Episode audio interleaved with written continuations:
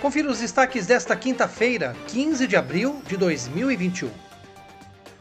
Na retomada das lives especiais pelo Instagram, o vereador Pedro Kawai trouxe ontem ao debate o tema autismo, como parte das atividades do mês internacional de conscientização da doença. Foram entrevistadas a psicóloga Denise Bueno, da Associação de Pais e Amigos dos Autistas de Piracicaba, e a assistente social Camila Banzato.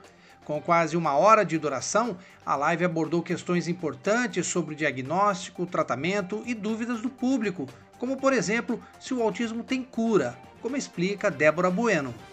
Não existe cura. O cérebro sempre vai arrumar outros caminhos para poder é, atingir o seu objetivo.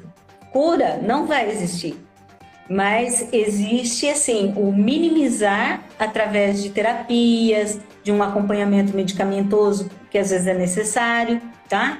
É, vai melhorar muito essa condição, essas dificuldades que a pessoa com autismo é, tem. Então, quanto mais cedo descobrir e procurar ajuda, é, é o melhor caminho.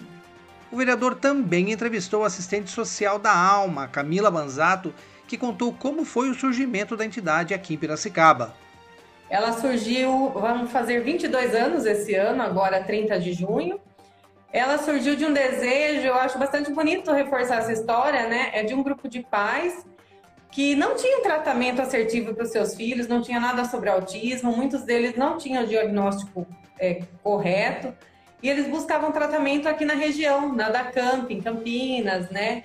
Em Americana, e eles se conheceram num ônibus, né, intermunicipal. E aquela troca, né, aquela se solidarizaram pelas causas e é, começaram a desbravar essa questão e buscar um trabalho aqui dentro do município que pudesse atender a necessidade, né, dos seus filhos. Pedro Kawai aproveitou a oportunidade para convidar as pessoas para a próxima live especial que vai acontecer na próxima quarta-feira. Pessoal, muito obrigado pela participação, obrigado pela audiência.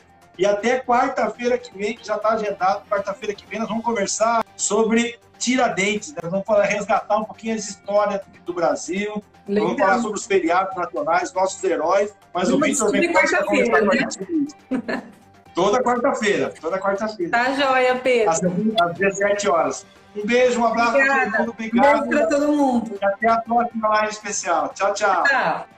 E o Ministério Público de São Paulo deu prazo de 24 horas para que a Prefeitura de Piracicaba destine os leitos livres de unidade de terapia intensiva e enfermaria aos pacientes que aguardam transferência. A medida acontece após moradores relatarem espera de até três dias por uma vaga em UTI, apesar do boletim da Prefeitura não divulgar a ocupação total dos leitos. Caso não seja possível a liberação, o Ministério Público solicita a divulgação correta dos dados. A promotoria aponta que a prefeitura vem informando que há leitos nos hospitais, enquanto a Diretoria Regional de Saúde de Piracicaba registra fila de espera por vagas de UTI e de enfermaria. O documento do Ministério Público destaca que na última terça-feira havia 25 pacientes aguardando leito de UTI, enquanto a taxa de ocupação estava em 78%, com 15 leitos livres no Sistema Único de Saúde e 22 na rede particular do município. No mesmo dia, 11 pacientes esperavam transferência para a enfermaria, enquanto havia 34 vagas, segundo a prefeitura.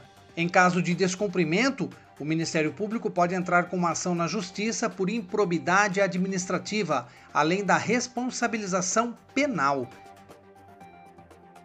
Acompanhe os nossos podcasts pela Rádio Kawai, disponíveis no Facebook, Instagram e no Spotify.